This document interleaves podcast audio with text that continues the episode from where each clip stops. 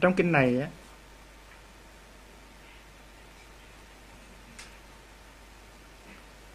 út già trưởng già đó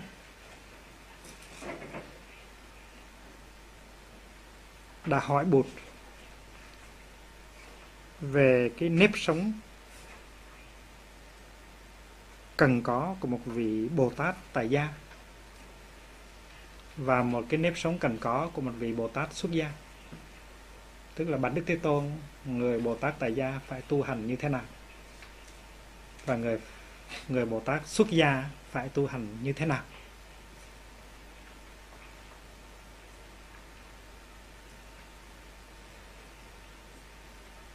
Và vì vậy cho nên đầu đã, cái phần đầu của kinh là nói về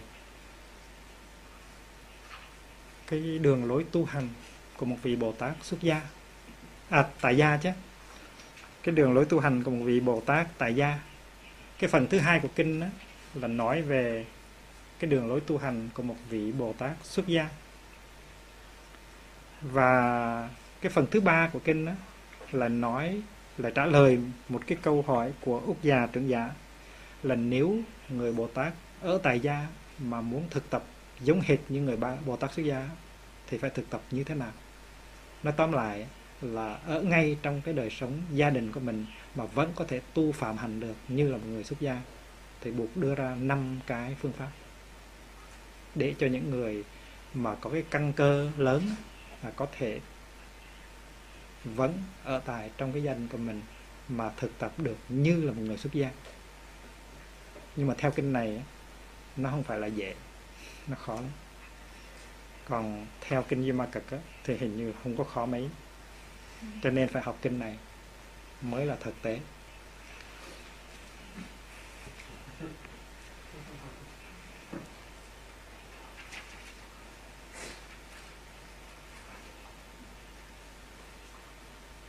Bây giờ đây chúng ta theo cái kinh úc già trưởng dạ đó.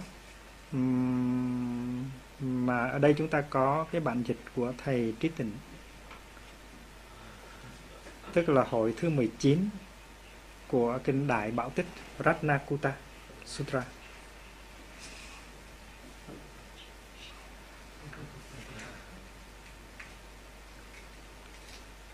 Thì cái khung cảnh mà kinh này xây dựng ra là tại à, tu viện cấp con độc ở miền Bắc. Và hôm đó thì có 250 người xuất gia thôi không biết một ngàn người kia đi đâu mà chỉ có 250 thầy. À, đó thôi. Trong khi đó thì Bồ Tát có tới 5 ngàn vị. Và trong số những vị lãnh đạo cái đại chúng Bồ Tát đó có Bồ Tát Di Lặc Bồ Tát Văn Thù Bồ Tát Quan Âm. Tức là những vị Bồ Tát lớn có mặt hết để yểm trợ còn à, giới thanh văn thì là thiếu số nha.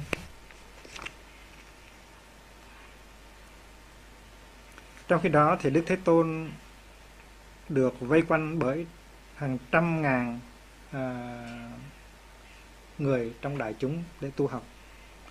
Thì úc già trưởng giả đó tức là một người cư sĩ đó, tên là Uradatta đó, cùng với 500 người quyến thuộc thân bằng bạn hữu của mình tới để tới để mà vấn an buộc và hỏi đạo buộc. Và trong số những người đó đó,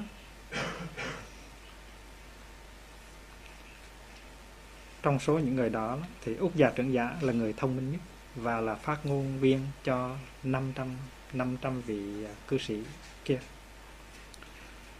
lúc đó mà bao quanh buộc á, có những cái vị cư sĩ trưởng giả ờ, nổi tiếng khác. Và trong số các vị đó có một vị mà ai cũng biết tức là trưởng giả cấp cô độc.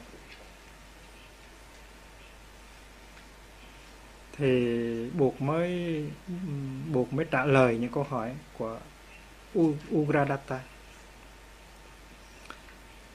Ugradata hỏi rằng Bạch Đức Thế Tôn, nếu mà có người con trai hay là con gái nào mà muốn phát cái tâm vô thượng Bồ Đề, đã hiểu được đại thừa, đã tin vào đại thừa và đã muốn ngồi lên cỗ xe lớn đó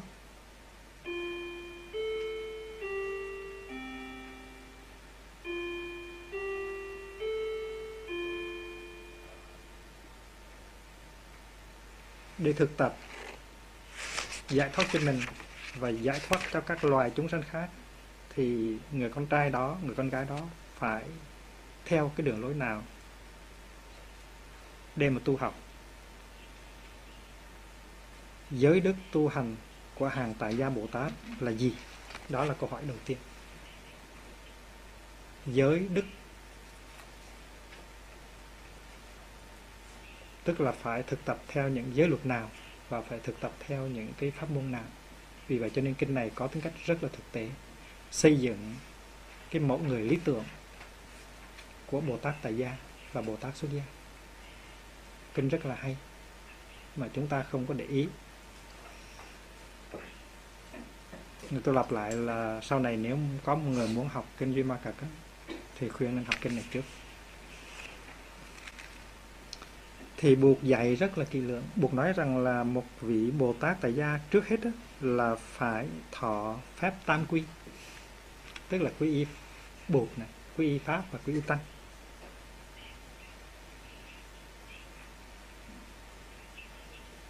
Nhưng mà ba sự quay về nương tựa này được buộc giải thích một cách khá sâu sắc. Buộc nói rằng là quy y buộc đó trước hết là muốn được thành Bụt. Now, I want to take refuge in you, but I want also to become like you. Mà quý y Phật như vậy mới xứng đáng là quý y Phật. Tôi muốn được thành thân Bụt có đủ 32 tướng trang nghiêm.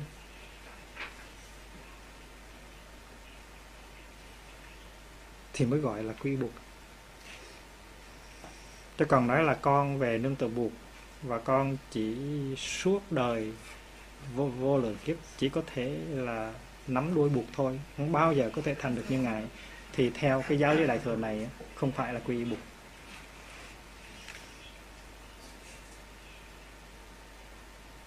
Con chỉ có thể làm thanh văn. Con chỉ có thể đắc được quả là hán là nhiều. Còn đức thế tôn là xa vời lắm. Quý y như vậy không phải là quý y buộc chưa phải là thực sự bị buộc. Thì quy pháp là như thế nào? Quy pháp á, là phải biết cung kính đối với pháp và cung kính đối với người thuyết pháp.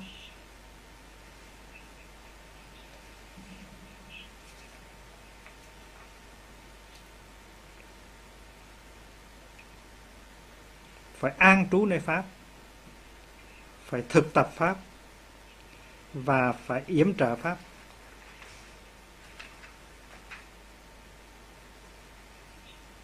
Nhưng cái đó chưa đủ, phải dùng, phải sử dụng pháp như là một cái nguồn năng lượng, một sức mạnh. Dùng pháp để làm một cái công cụ, một cái khí trượng chứ không phải là chỉ nép mình xuống mà nói rằng là con về nương tựa pháp thôi phải biết sử dụng pháp như là một cái công cụ như là một cái năng lượng để giải phóng cho mình và cho người. Và nguyện rằng khi mà tôi thành được cái đạo bồ đề rồi đó vô thượng rồi đó, tôi sẽ đem cái chánh pháp này mà chia sẻ với tất cả mọi loài. Thì cái đó mới gọi là quy y pháp.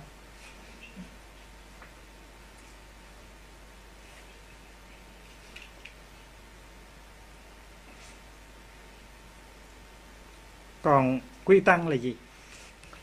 Quy tăng á, là nương tựa vào cái đoàn thể tu học của mình.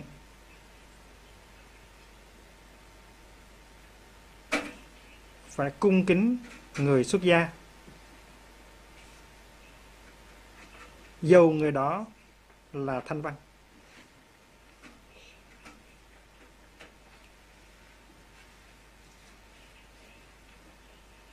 Cái điều này chúng ta phải để ý lắm mới được. Đây là kinh đại thừa nhưng mà nói rằng khi mà thấy người xuất gia thanh văn á, không được khinh nhờ phải cung kính hết mức. Với điều kiện là mình phải có cái ước nguyện lớn hơn người thanh văn.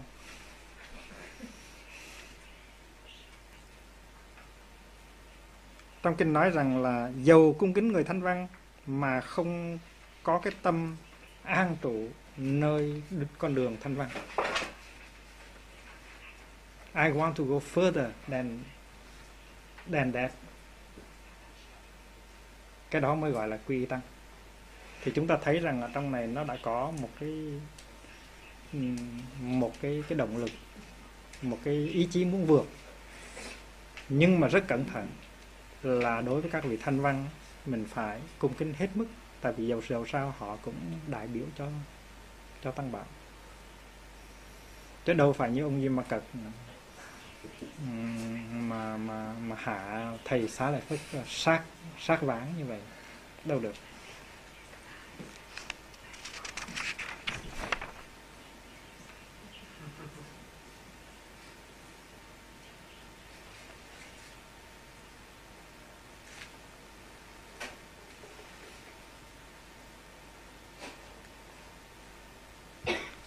Quy quy tăng cũng có nghĩa là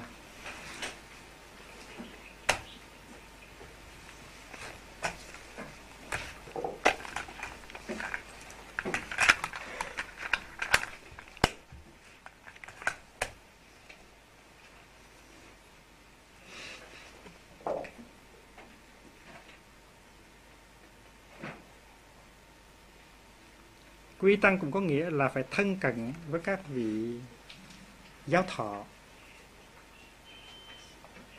các vị pháp sư để được nghe pháp để được uh, chiêm nghiệm về pháp và để được đem cái pháp đó nói lại cho người khác nghe.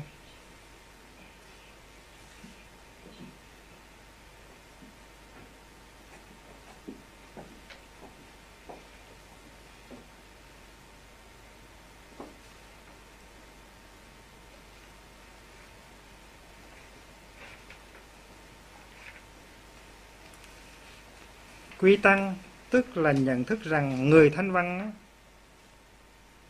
cũng đang thực hiện rất nhiều công đức. Mình cũng cần tới cái công đức của thanh văn đó.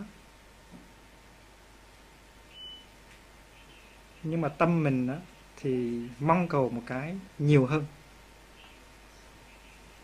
Tuy rằng mình mong cầu cái cái nhiều hơn cái quả vị thanh văn nhưng mà mình chưa có quả vị đó thành ra mình cũng cần phải à, thực thực hiện cái quả vị của người thanh văn. Rất là rõ ràng ha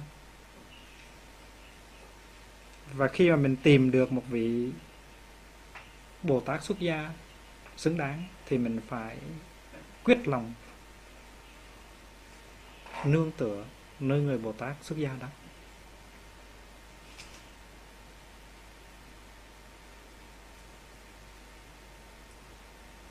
Và cố nhiên sau này trong kinh có nói rằng là thân cận với các vị xuất gia thanh văn và có thể ảnh hưởng các vị đó để khiến cho các vị đó phát tâm Bồ Tát, để trở nên một vị xuất gia Bồ Tát. Tức là dụ đó, dụ theo gia hội mới thứ đến buộc dạy rằng người Bồ Tát tại gia phải thực tập phép uh, quán niệm. Trước hết là niệm buộc niệm pháp và niệm tăng.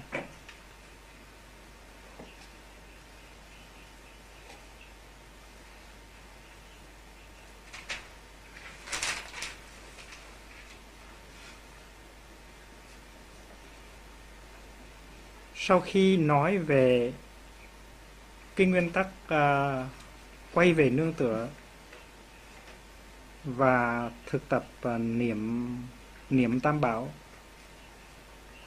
Tức là niệm buộc niệm pháp niệm tăng.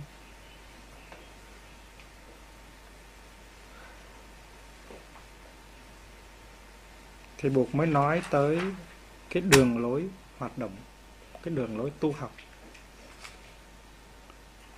gọi là thượng sĩ hành. Thượng sĩ hành.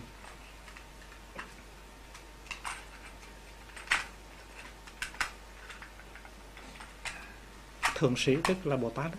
đây là một cái danh từ được dùng trong trong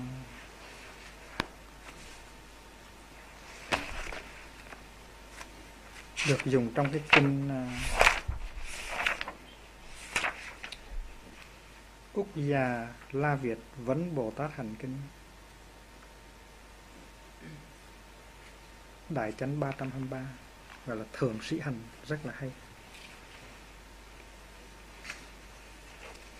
ở trong Úc Già trưởng lão hội đó, thì không dùng chữ thường Sĩ Hành, dùng chữ Thiện Trưởng Phu.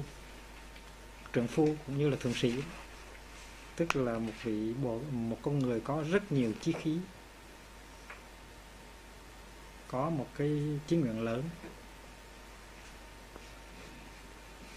Một bên gọi là trường phu, một bên gọi là thường sĩ.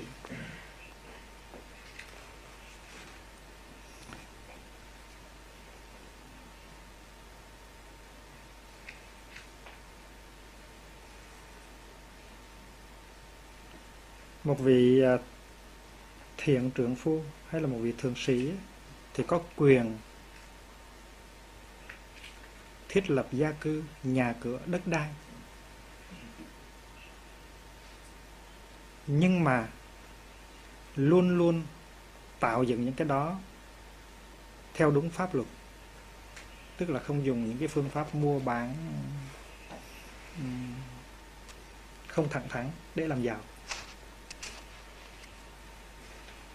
Không có được uh, đầu tư, không có được uh, đầu cơ chứ không có được đầu cơ không có được bức hiếp không có được uh, nói theo kiểu của mình là không được cắt cổ con buôn uh, khách hàng. Phải dựng cái sản nghiệp của mình một cách đúng pháp. Phải luôn luôn nhớ tưởng đến vô thường. Nghĩ rằng bất cứ một sản nghiệp nào cũng có thể tan vỡ không có được có ý tưởng bọn sẻn phải có phải có cái ưa thích chia sẻ tài sản. Và phải biết cung phụng mẹ cha và yểm trợ gia đình mình. Rồi sau đó thì sử dụng tài sản mình, ít nhất là một phần nào đó để dùng vào công việc ờ, bố thí cho chúng sanh.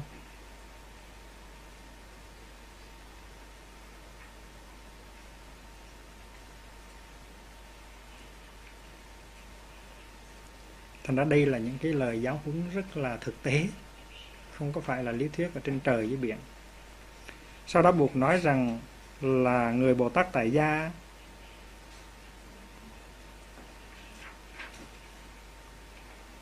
ngoài cái công việc gọi là xây dựng cái cơ sở của mình phải có thì giờ để mà gánh vác cái sự nghiệp chánh pháp. Chứ nếu mà mình để hết trăm phần trăm thì giờ của mình để để xây dựng cái cơ nghiệp của mình đó, thì thôi đâu có phải là là phật tử nữa. Đừng có nói là bồ tát tại gia. Và cái nhiệm vụ của mình đó tức là phải gánh cái gánh nặng của chánh pháp đổ cho tất cả chúng sanh giáo hóa cho chúng sanh mà không biết mỏi mệt.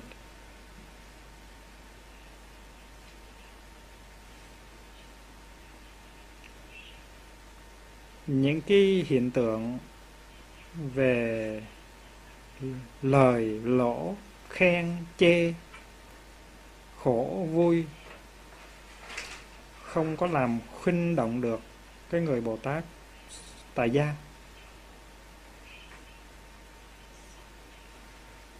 Có thể là rất giàu, nhưng mà không bao giờ kiêu mạn và phóng dật.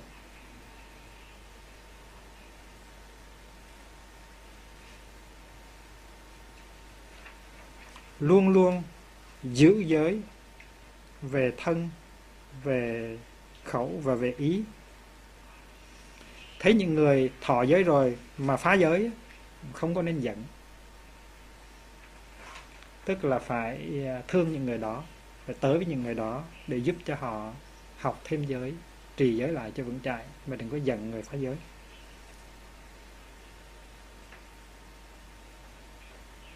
Làm việc gì thì không có bỏ nửa chừng.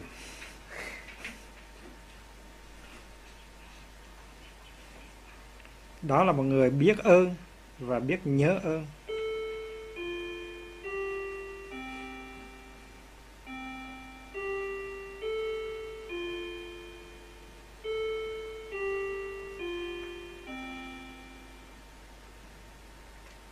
Đó là một người không có kiêu mạn.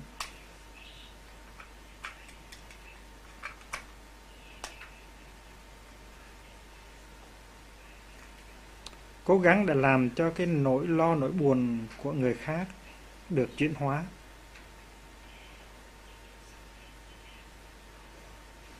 Cung kính và tôn trọng những cái người học rộng biết nhiều để có thể thừa hưởng được cái trí tuệ và cái kiến thức của họ.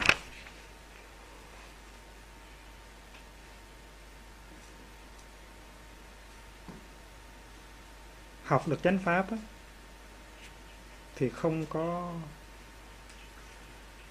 thì không có giữ cho một mình, mà phải đem chia sẻ với những người khác.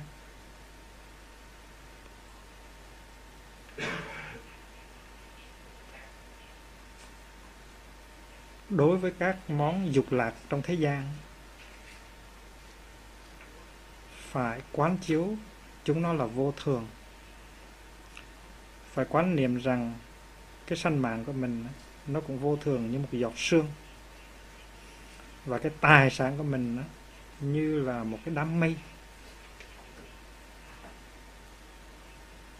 Và nếu mình không cẩn thận thì vợ con quyến thuộc của mình có thể trở nên một cái nhà tù của mình.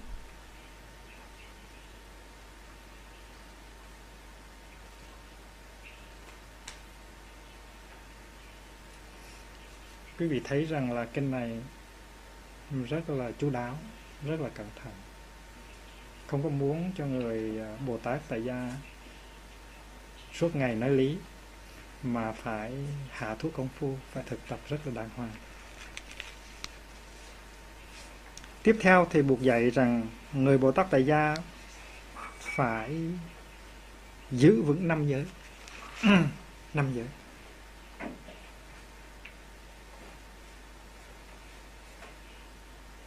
Giới thứ nhất là không sắc sanh.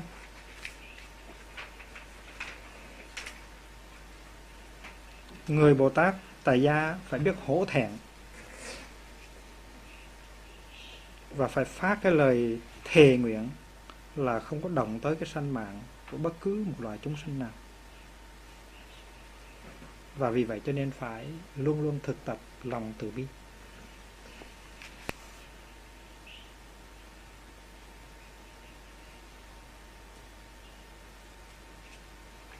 Giới thứ hai là không có trộm cướp, bóc lột. Không có lòng tham. Giới thứ ba là không có tà dâm.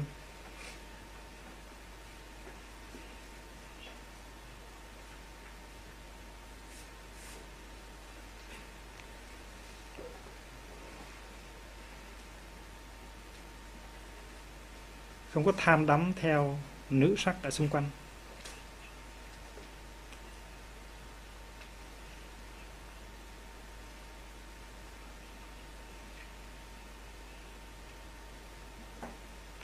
Giới thứ tư là không có vọng ngữ.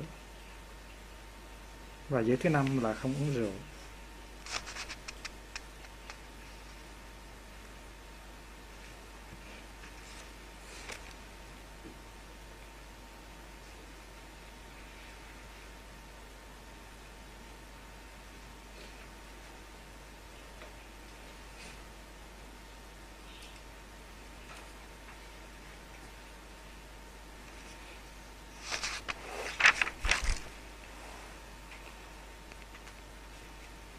Tiếp đến buộc dạy rằng là người bồ tát tại gia phải học thuyết pháp. Tức là phải chia sẻ cái kiến thức của mình về phật pháp cho những người trong thôn xóm của mình. Chúng sanh không có lòng tin thì làm sao cho họ tin? Chúng sanh bất hiếu, không có biết ơn cha mẹ và người xuất gia thì phải dạy cho họ có niềm tin để mà thương kính cha mẹ và tin tưởng ở các bậc xuất gia. Chúng sanh thất học đó, thì phải làm cho họ được học người lớn cũng như con nít.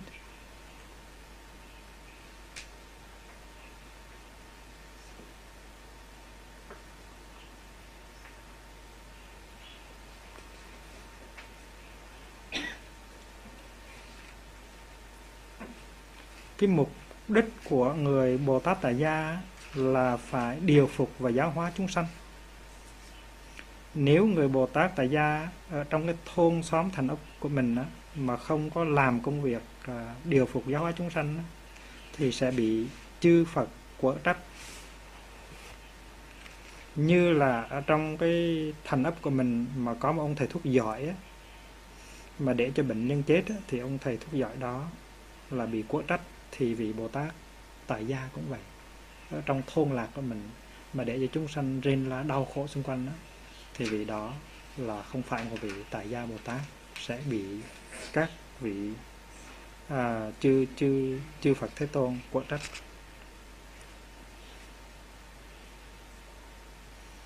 Tiếp theo là buộc nói về gia đình.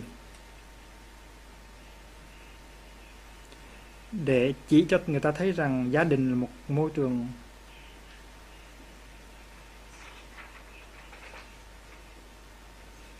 mà trong đó cái sự tu tập đó, có thể rất là khó thực hiện.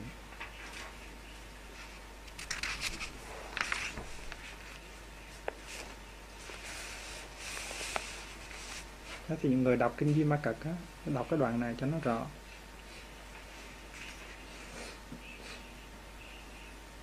Khi mình ở trong trong gia đình, khi mình là người tại gia,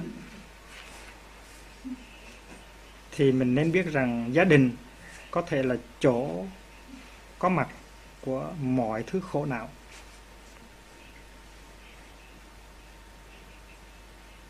Tất cả những cái nhánh lớn, nhánh nhỏ của ưu bi khổ não đều có thể phát sinh từ trong gia đình của mình.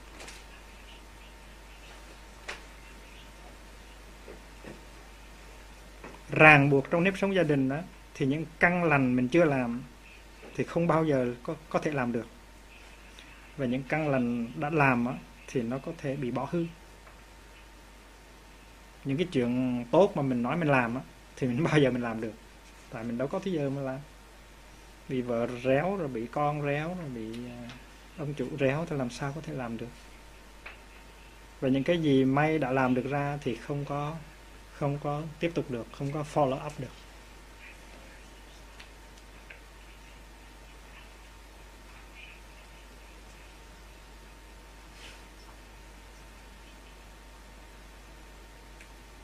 Câu này thì thầy tăng hội à, trích trong bài tựa của thầy này.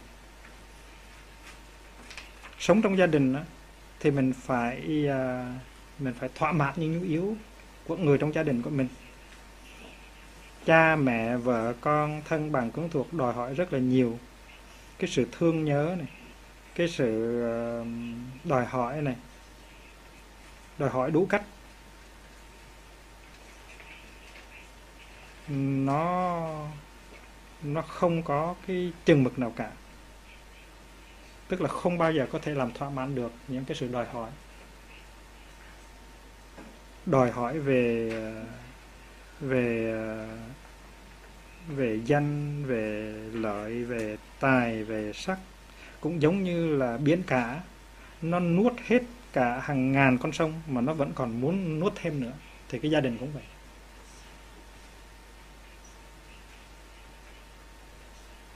Thì thầy tăng hội trong bài tựa thầy có trích cái câu này. Thương nhớ của cái tham dục không chán như là biển nuốt chứa trăm sông đầy.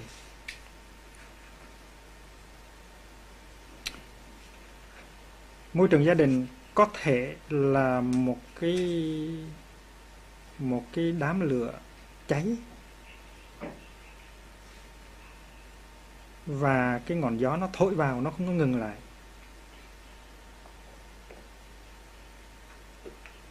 Mình dập tắt cái ngọn lửa đó cũng rất là khó. Buộc nói rằng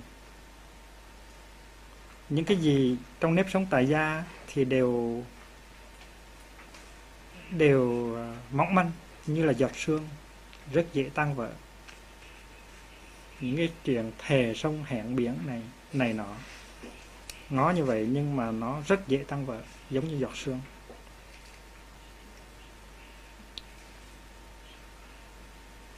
Nếp sống gia đình tại gia nó giống như là một giọt mật. Tuy là nó ngọt nhưng mà nó chỉ ngọt được trong một chốc lát thôi.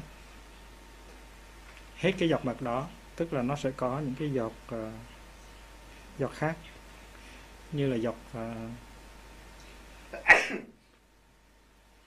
giọt kia cũng là mật ha mật tức là mật uh, ở trong trong bụng mình. Nếp sống gia đình có thể như là một cái lưới có nhiều nha gai nhọn là tại vì sắc thanh hương vị xúc. Nó được trình bày ra rất là đầy.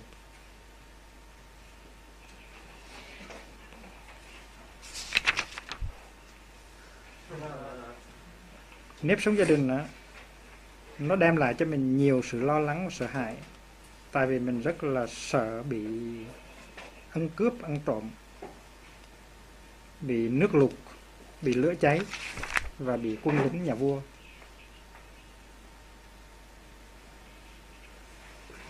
Thì đây là một cái đoạn nói về những cái những cái ờ, những cái bất lợi của nếp sống trong gia đình. Mà những cái tư tưởng này thì mình không hề thấy ở trong kinh duy mặt cả thành ra mình phải đưa à, ông duy mạc cật với là các vị bồ tát ở trong đó à, trở về và chấm chân xuống đất ở đây.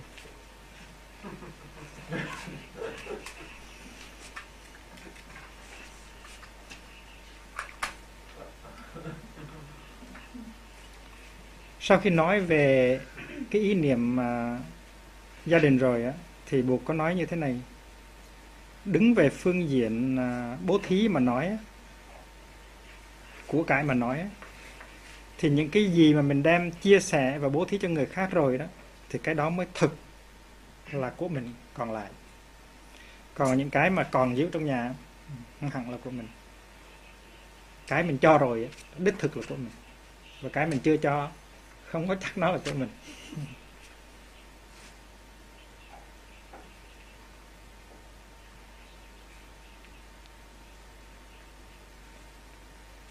Khi mà mình đã cho rồi á thì đó là mình là mình đã đầu tư vào cái sự an ninh cái sự hạnh phúc của ngày mai.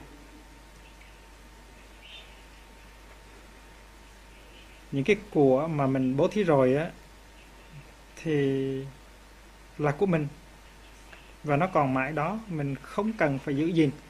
Còn những cái của mình, mình chưa bố thí thì mình phải giữ gìn và không có chắc. Mình giữ gìn được.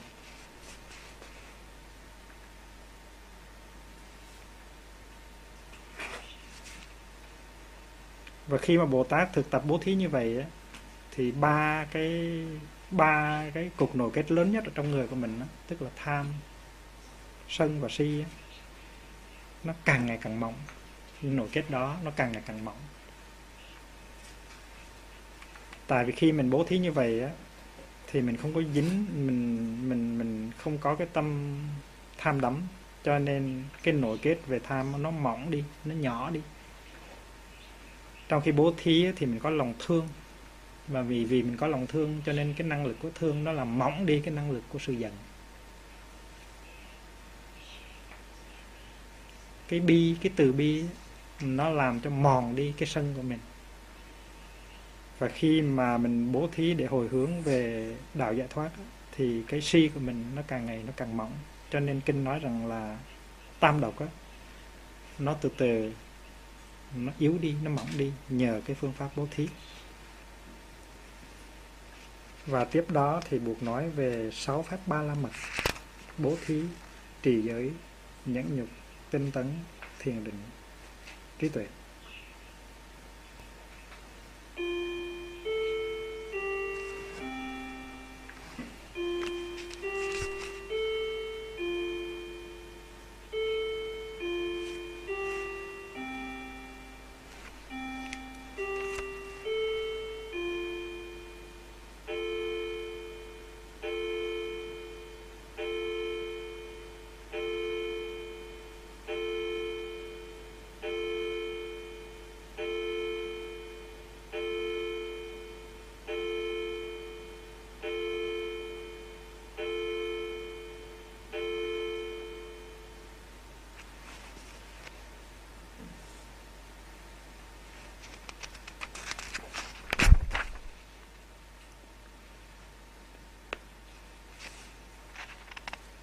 Tiếp đến buộc nói với cái thái độ của người Bồ Tát đối với cha mẹ của mình, vợ con của mình, bạn bè của mình.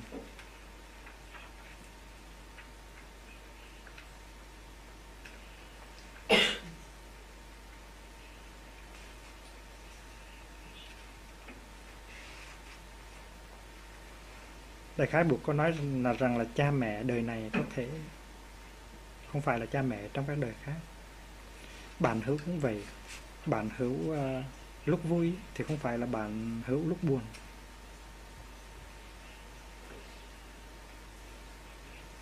Con cái cũng vậy.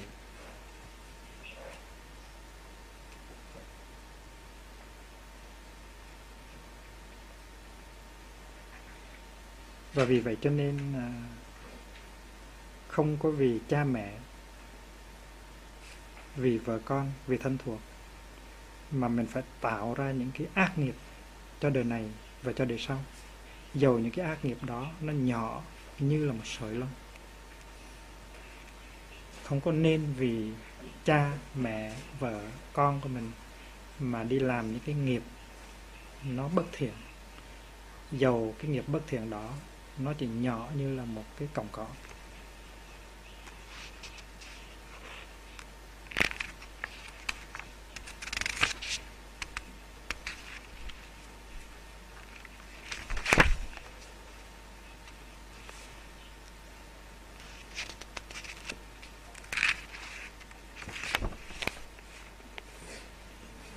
Buộc dạy rằng người Bồ Tát tại gia thì phải thực tập bát quan trai giới. Bát quan trai giới tức là lâu lâu phải tổ chức ngày chánh niệm ở trong gia đình của mình, để mình và và con mình có thể được tu học. Người Bồ Tát tại gia phải biết thân cận các bậc sa môn có đức hạnh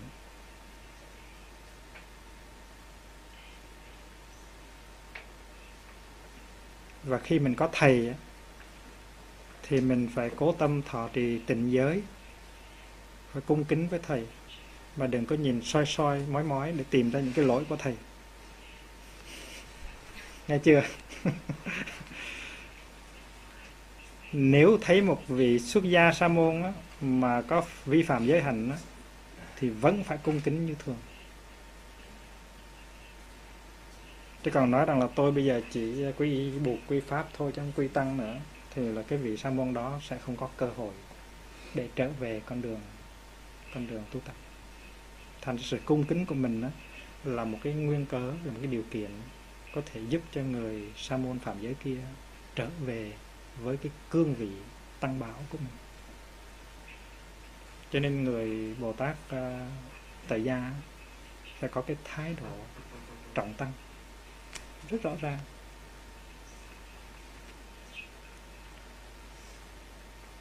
Đối với một vị tỳ kheo một vị khất sĩ mà phạm giới thì phải nên có lòng thương xót.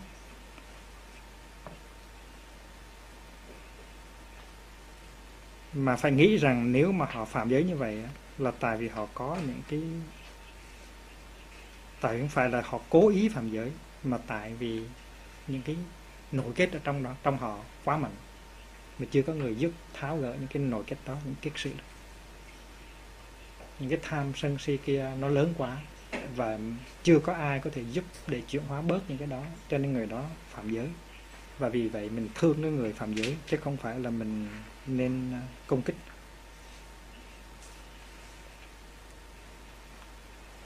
Khi một vị Bồ Tát tại gia đi vào trong tu viện gặp những vị xuất gia thì phải làm lễ trước khi trước khi đi vào. Phải nên quan niệm rằng đây là một cái nơi thực tập ba cái cánh cửa giải thoát, tức là không, vô tướng và vô tác. Đây là cái chỗ thực tập từ bi, hỷ xả và nên phát tâm như thế này là xuất gia là cho mình những cái điều kiện rất là thuận lợi để thực hiện cái hạnh cái cái ước vọng Bồ Tát. Và vì vậy cho nên người tại gia Bồ Tát á, phải có cái ước muốn được xuất gia.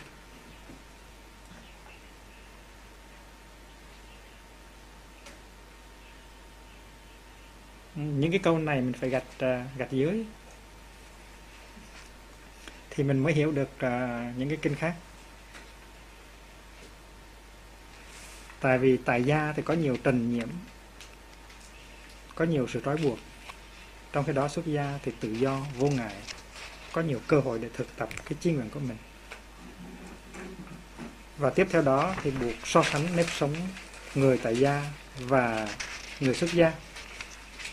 Và có một cái câu này là tại gia là còn ở bên bờ này, xuất gia là đã sang bên bờ bên kia rồi.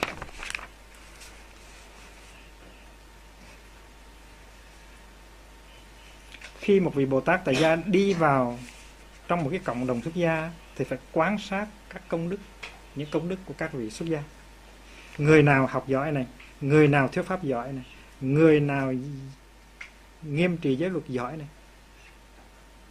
người nào có khuynh hướng à, à, a hàm người nào có khuynh hướng à, khuynh hướng bồ tát người nào thiếu dục này người nào tri túc này người nào biết mặc những cái y rất là đơn giản này. Người nào tọa thiền siêng năng này. Người nào chấp tác siêng năng siêng năng này. Mình phải có cái cái cái cái tâm mình nhìn như vậy, mình thấy được như vậy.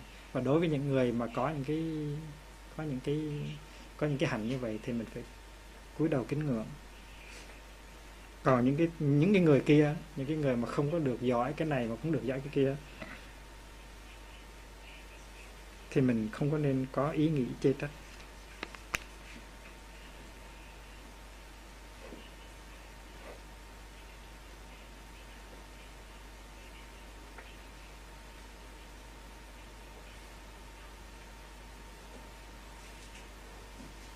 Khi mà mình nhận thấy sự có mặt của một người còn một người xuất gia mà có tâm niệm Bồ Tát thì phải cố gắng gần gũi người đó và để tu học theo sáu phép ba la mật với người đó.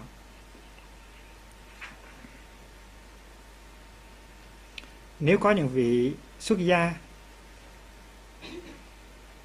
mà họ chưa thấy được cái vị trí của mình, ở đây có nghĩa là không biết nên tiếp tục theo con đường của thanh văn hay là nên theo mấy thầy có tư tưởng đại thừa đó. thì mình phải xen vào và mình phải giúp đỡ họ và mình phải khuyên cái vị xuất gia đó phát cái tâm bồ đề vô thượng nói tóm lại, mình phải dụ người đó, mình phải dụ người đó theo theo tư tưởng đại thừa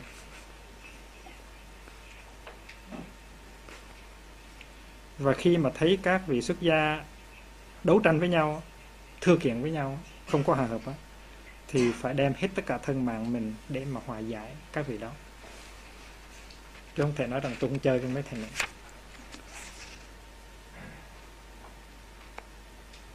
Các vị Bồ Tát tại gia mà khi thấy các vị xuất gia có bệnh thì phải chăm sóc hết sức cho người đó được lành bệnh.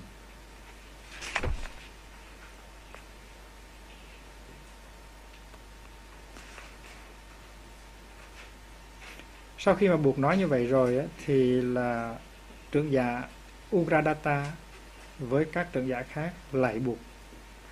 Và có một số muốn được uh, xuất gia.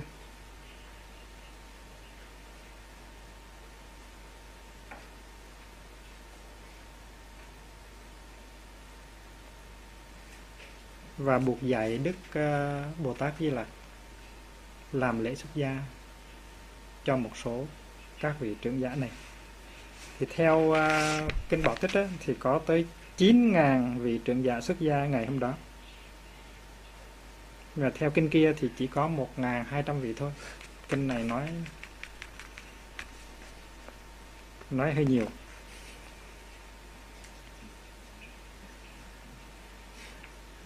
Trong khi các vị khác xuất gia thì có cả ngàn vị trưởng giả khác tuy không xuất gia nhưng mà phát được cái tâm vô thượng bồ đề tức là khuynh hướng theo đại thừa.